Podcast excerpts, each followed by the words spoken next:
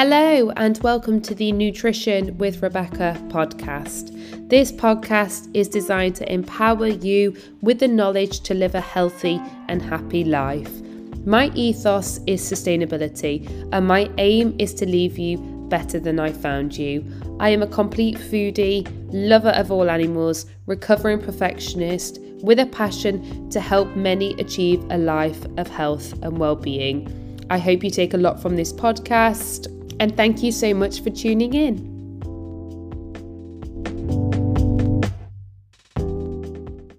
Hello, and welcome to another episode of the Nutrition with Rebecca podcast. You're joined by me, your host, Rebecca, and of course, as always, my wonderful sidekick, Edith. Now, today, I want to talk about something a little bit differently. For those of you who know, at 21, I was 22 stone. Now, at 32 years old, I have managed to maintain an 85 kilo weight loss. I've maintained that now for around about seven, eight years. And I still get a lot of messages asking me what I eat every single day that's allowed me to keep the weight off. So, this episode, I want to go into why it's not about the food and the 10, hmm, 11 things that I do that have supported me losing the 13 stone and keeping it off. Rarely, if ever, is food the problem, nor is it that calories are the issue. But for many of you, all you've been taught is to focus on food, macros, points, sins.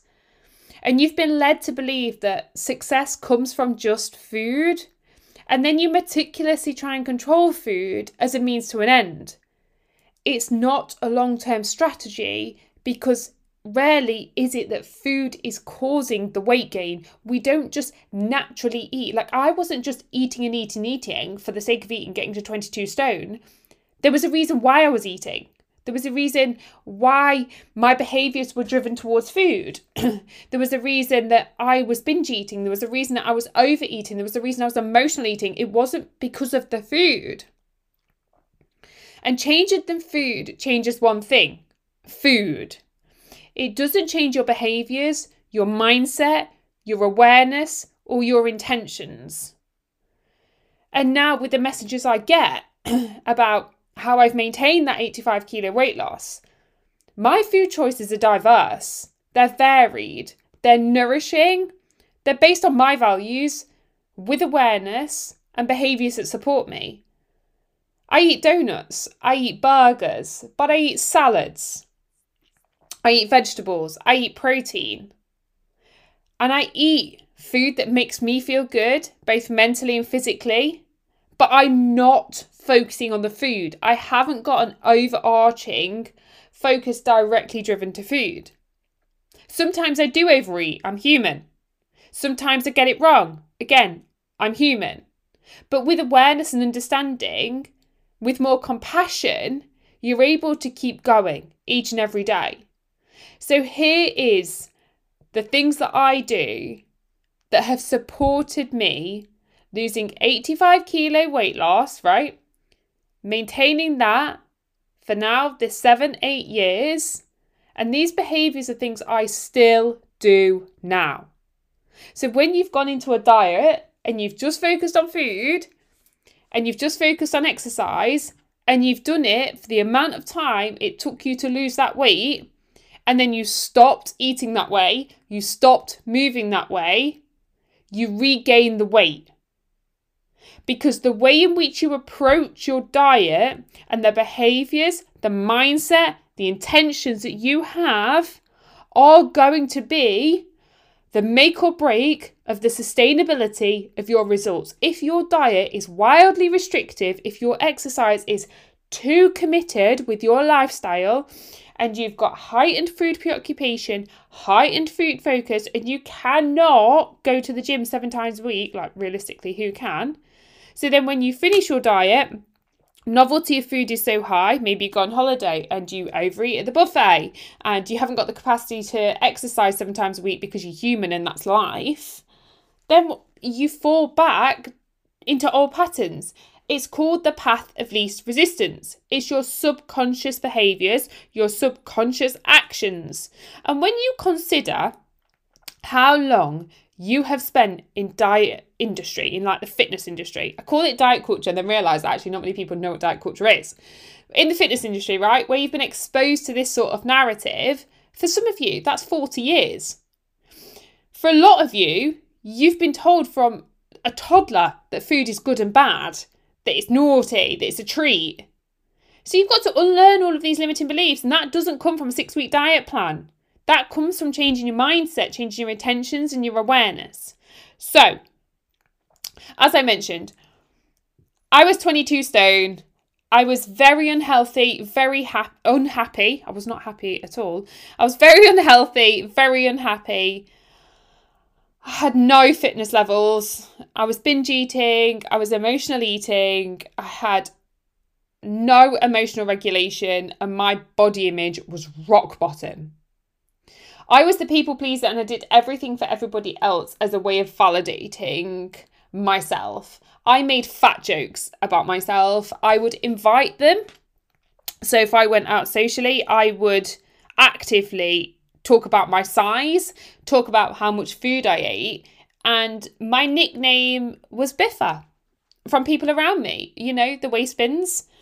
My nickname was Biffa because I troughed everything. I was the, the the girl who got rid of all the waste. But I invited that bullying to an extent. Um, and then I started to lose weight. I don't know the pillar that caused it. I like I, I don't know the the day, like the transformation day, should we say, if I, I'll need to lose some weight. I do recall going to Magaluf and not being able to get the seatbelt on the aeroplane at 21 years old with friends who were in should we say societally accepted bodies. They were they were slim. They were. So I couldn't get the seatbelt on the aeroplane at 21 years old. It was traumatic. But then I went on holiday, of course I did, and came home, and it still wasn't then. It was, i think it was a few months after. Anyway, I started to lose weight, and I'll never forget the first time. Of course, all I knew was like, back then it was Weight Watchers, right? That was massive. Weight Watchers was huge. And all I knew was food and exercise, okay? So I went on my first spinning session. I thought, do you know what? I'll go spinning because it's a dark room and I sat right at the back. And I remember I went hell for leather because I got all of these endorphins and I felt great. But I had no awareness then, right? Remember this, guys. I was only very young. The next morning, I genuinely woke up and an ambulance had to come to me. I had pulled every single muscle in my body. I rang a friend, I couldn't get out of bed. And then they got an ambulance and I was taken to Grantham and I was given some morphine to try and help me because I genuinely couldn't move. It was horrific, let me tell you that. But then I fell into all the dieting methods, Weight Watchers, Slimming World. You know, I would used to go and get weighed on a Monday and then I'd swing by Sainsbury's afterwards whether that was a, a loss or a gain, I would always go to Sainsbury's afterwards. Always. I'd starve all day, starve myself all day. Um, and I went to Sainsbury's because I knew that they sold the biggest pack of chocolate raisins, and I loved chocolate raisins. So I'd go to Sainsbury's and then I'd binge eat afterwards. My binge eating came, I think it started probably when I was about 13 from some family trauma that happened. And I just pushed it away, pushed all my emotions away with dieting. I lost too much weight through dieting. So I dieted for many years. And my smallest, I can't recall if it was 53 or 54 kilos. And if you see me now on social media, I sit probably eight kilos heavier than that, seven, eight kilos. And when I got to 53 kilos, there was a massive amount of restriction. There was no connection. I was petrified of going out socially. I was preoccupied with food. I was still binge eating. I was just controlling it. I was controlling it with perfection. So I was controlling it by over exercising, eating maybe 800 calories a day in the week. And then I'll never forget one time I drove from my dad's to the local cinema because it's quite late at night. And I spent £24 on pick and mix and ate it in I think my dad lives probably about six miles away from the cinema and ate it on the car journey back and then had a tub of Ben and Jerry's when I got home. And then I woke up the next morning, stepped on the scales, and then went for a fasted 13 mile run. My restriction was horrific, absolutely horrific. My body image was still rock bottom. It was awful. All of my actions were externally driven. Do you know what I said about 22 stone and I was doing things for validation? I did it still at 53 kilos as well. I wanted everybody to like me. I wanted everybody to comment on me. And I wanted everybody to say how good I looked. Everything I did was for aesthetics. I had no care at all, or understanding for that matter, actually, on actual health, you know, like bone mineral density, osteoporosis, muscle mass. I had hypothalamic amenorrhea for around about three years, which basically means a loss of menstrual cycle. So, whilst I was going to the gym and I was trying to build muscle mass, I was not building muscle mass because my body was in this chronic state of stress. So, I was equally unhealthy at 53 kilos as I was at 22 stone. So, whilst I lost the weight, and obviously I lost more than I've lost now, um, it was damaging. It was damaging. So I had to uncover my emotional distress. I had to uncover my unmet needs. I had to work through my internalized misogyny. I had to work through the self objectification of my body image. And that took some time as well. But working through that has allowed me to maintain a healthy weight. If I'd have continued with a trajectory that got me to 53 kilos, I would not have been able to sustain that. I would have spiraled and it would have had further impacts on my mental and physical health. And I don't know where I would be now. So there are things that I have done and things that I've put in place that I still do now that I want to go through with you guys because I'm sure listening to this, you can resonate with some or a lot of that. And I know a lot of people feel helpless in terms of sustainability of their weight. And that's why I coach, because I saw a massive market, well, a massive space in the market that, okay, people talk about fat loss, people talk about food, people talk about uh, relationships with food, but nobody is talking about like losing weight, improving your relationship with food, and keeping the weight off. Nobody's talking about improving your body image, improving how you feel in yourself, achieving your goals, and keeping the weight off. Nobody's talking about that. And for a lot of you, all you have been taught is that food. So I'm to hear, I'm here to not only give you the things that I do, but to help reassure you that actually you can lose weight and you can keep it off, but your focus needs to change. Just like my focus had to change as well, because shockingly, I am human. So, number one, I exercise for my health now, you know, for the functionality of my body appreciation for what it does, how it supports my mental and physical health. Once it used to be solely for aesthetics. I wanted to move for my body shape, my body size, and that came with excessive exercise, met with an eating disorder. I wanted to look as small as possible. I used to go cycling for 40 miles a day fasted and then try and resistance train. I was suffering with loss of bone mineral density, risk of osteoporosis, loss of muscle mass, and effects to my metabolic health. Know now the damages that that had and how important health is. I train for my health. I train to maintain and build muscle mass. I train for my metabolic health. I train for longevity of my life to have a life where, you know, I reduce risk of pain, I reduce injury. I was injured all the time, all the time when I was training for solely my aesthetics. And now I appreciate my body. I'm grateful that she can walk. I'm grateful that she can move. I'm accepting of her, therefore, I'm treating her with exercise that benefits her. Our bodies love to move, they want to move. But you've got to meet that at a place that is manageable and healthy. Uh, number two, I found joy in things outside of food. Food was both my comfort and my fear. But deep down, it was the only thing in life that I had that brought me happiness. Now I have a page of things I enjoy. Reading, getting out in nature is something I do every single day. I read every single day. I bake. I connect with those around me. And this allowed me then to take more rest. I used to feel really guilty for taking rest. My worth was linked externally. Remember the validation. And then I had this association with exercise and nutrition. And if I exercised, I could eat more, and it became a vicious cycle.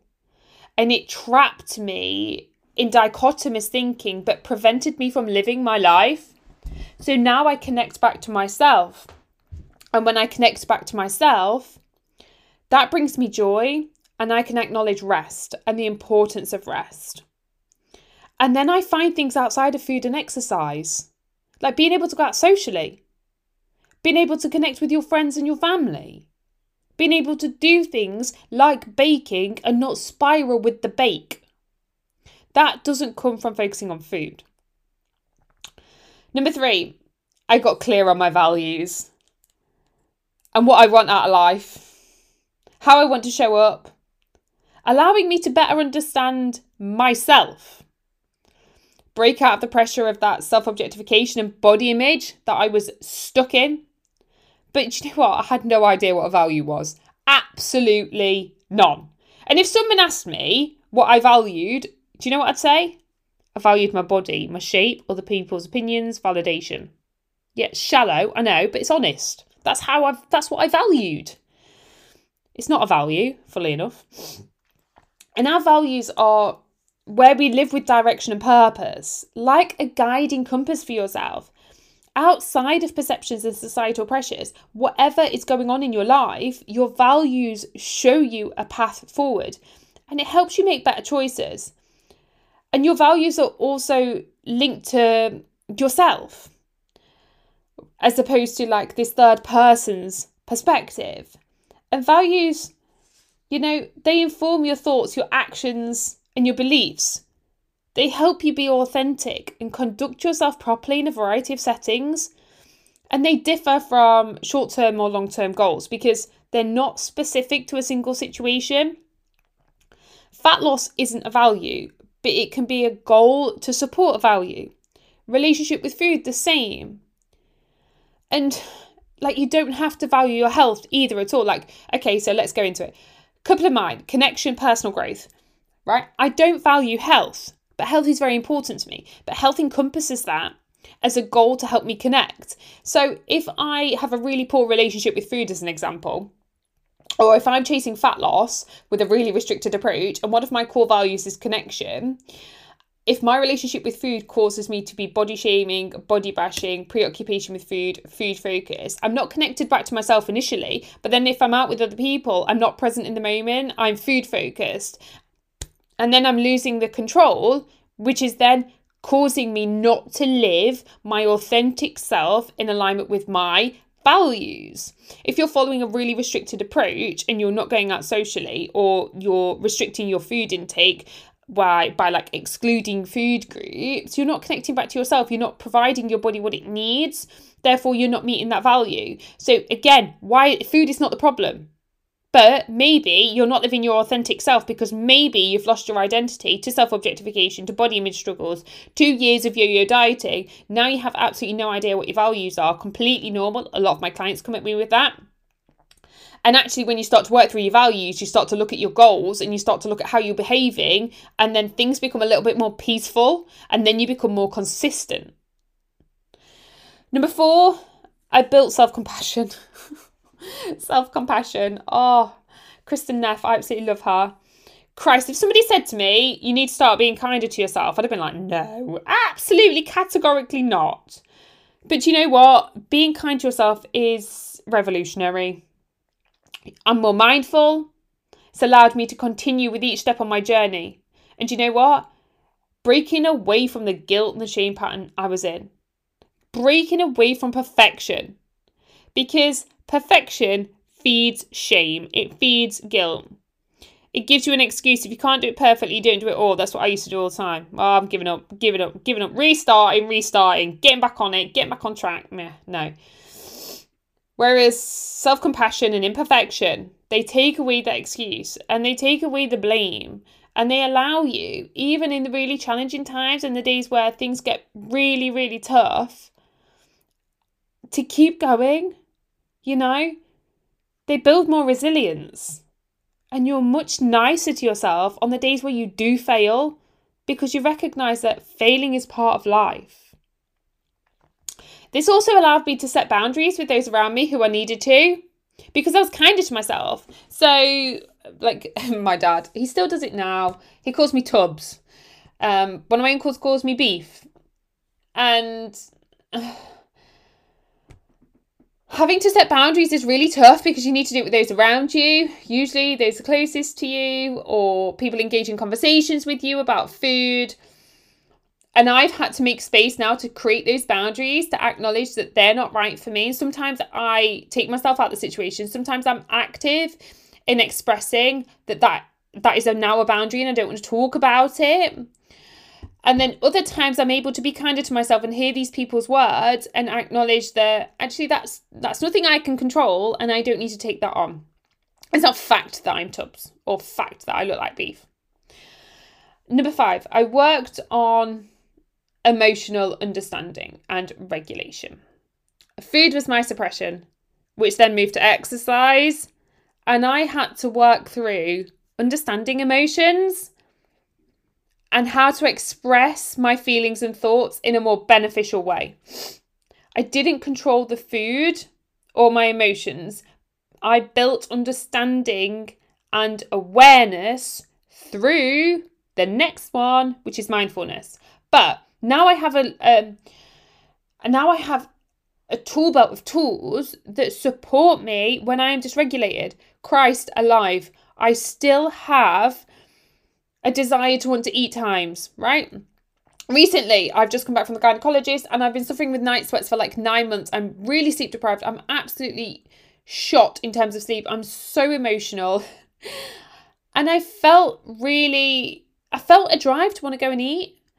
But I know now why. I know how I'm feeling. So I've labeled those feelings and I've actively taken steps to more beneficial ways of supporting that emotional regulation not eating. I wasn't pushing them away. I said you make space for them. You're not trying to rid emotions. Emotions are not good nor bad. They're neutral. But you've got to be able to make space for these stories, make space for these thoughts and these feelings. But then knowing your values and working on tools that support emotional regulation, you'd then be able to drive your actions in a more beneficial way that is supportive of you long term. And then, as I mentioned, I built understanding and awareness through number six, mindfulness. Mindfulness practice is the one thing that creates a pause that brings the space between response and reaction. The most powerful one is meditation. It's not just in eating in day to day life. So you can't just say, like, oh, well, when you want to, when you've got a trigger, when you're thinking about binge eating or emotional eating, just put a pause in. Anybody who knows that knows it's impossible to do so because your clarity is low, your decision making is impaired, you have absolutely no awareness, your mind body is disconnected, right? But mindfulness, it helps you create that pause. So, you know, before you send that text, before you make that comment, before you reach for the food, it's the one thing that brings you out of autopilot and into cognitive function. But you can't just rely on it, you have to do it as a daily practice. So, as an example, I meditate every day still now, and I journal every day now. I incorporate mindful eating still now into my day. Mindfulness in general can be hard to curate. It's challenging, you know? Fear of sitting with your thoughts, feelings of boredom, fear of the unknown, trying something new that's completely normal. And many, like I was, are resistant to begin with. But you've got to be able to create the space to be more aware, to slow the thoughts just a little to a place where actions are intentionally led based on a response rather than an instant reaction. Again, people try and control the food. If you're overeating, just remove the food. That creates the abstinence violation effect. That triggers heightened novelty of food. You are going to overeat it. Instead, it's looking at what you can do. Mindfulness will save you. And mindful eating, checking in with your emotions. How are you feeling? Where can you feel that? Is that fact or fiction? Like acknowledging your surroundings, who you are with, where you are, taking some deep breaths with your choices, slowing your pace of eating down. And I, I said to my client on a check in this week that, like, I really, really value now slowing my pace of eating down when I first started to work through that, it was petrifying for me because for years I've just troughed food, like ate it really, really fast, especially with binge eating because I didn't want to register what I was doing. But now, slowing my pace of eating down, I get to thoroughly enjoy it and immerse myself in that meal, and it's bloody wonderful. And then honouring the taste, the texture, the smells comes with slowing your pace of eating down, right? Acknowledging satiety and fullness in a way that is conductive to your goals. So if you're in a fat loss phase, you can't reach full fullness, obviously. And then reflecting how do you feel after eating? Like it's a massive es- aspect, and it doesn't have to take you 15 hours. It's literally just a quick run through mentally. And again, that's something I still do now. And of course, when you are super busy, there will be times you cannot do all of these, but you can at least do number three. You can take a breath. And you know, that might sound like a chore at the minute, but it goes from being something that is a chore to something that's actually really cool and really beneficial for you. Number seven, I worked on food neutrality and unconditional permission to eat, removing food labels and incorporating a wide variety of food into my diet with no good or bad foods. And you know what? I actually enjoy eating again now, all the food. And unconditional permission to eat is not eat whatever you want. It's honouring your health with choices that support you both physically and mentally with awareness, without judgment. And the language we use around food really does matter. Getting to a place of food neutrality requires conscious effort. Understanding that there are no good or bad foods, that all food is neutral. The healthy or unhealthy depends on context, situation, and individual choice. Sure, there are foods that are more neutrally complete than others, but the hierarchy that comes with the labeling of foods heightens the novelty, the scarcity, and it creates a dichotomy and triggers the abstinence violation effect. For an example, if you've allowed yourself a slice of cake, but you believe cake is bad, the minor violation of eating a small portion of cake triggers the brain to go, mm, might as well eat it all. Because of the associated language of this being quote unquote bad. Abstinence violation leads to extreme behaviours during a lapse. That was me every single time. Thinking reactively and emotionally, not cognitively. Unconditional permission to eat meets food neutrality, in which you eat with presence and without judgment, with awareness, cognitively. And instead of it being, I'm eating this because it's good, I'm eating this because it's 100 calories, it's how is this nourishing my body? How is this gifting my body? And you know what? It could also be nourishing for you to eat past fullness at times because that aligns to your values of, say, connection. I recently went to Orlando, as I'm sure you all saw if you follow me on social media, and regularly I ate past fullness because the food was delicious and it was part of my values and I was fully connected and present in the moment.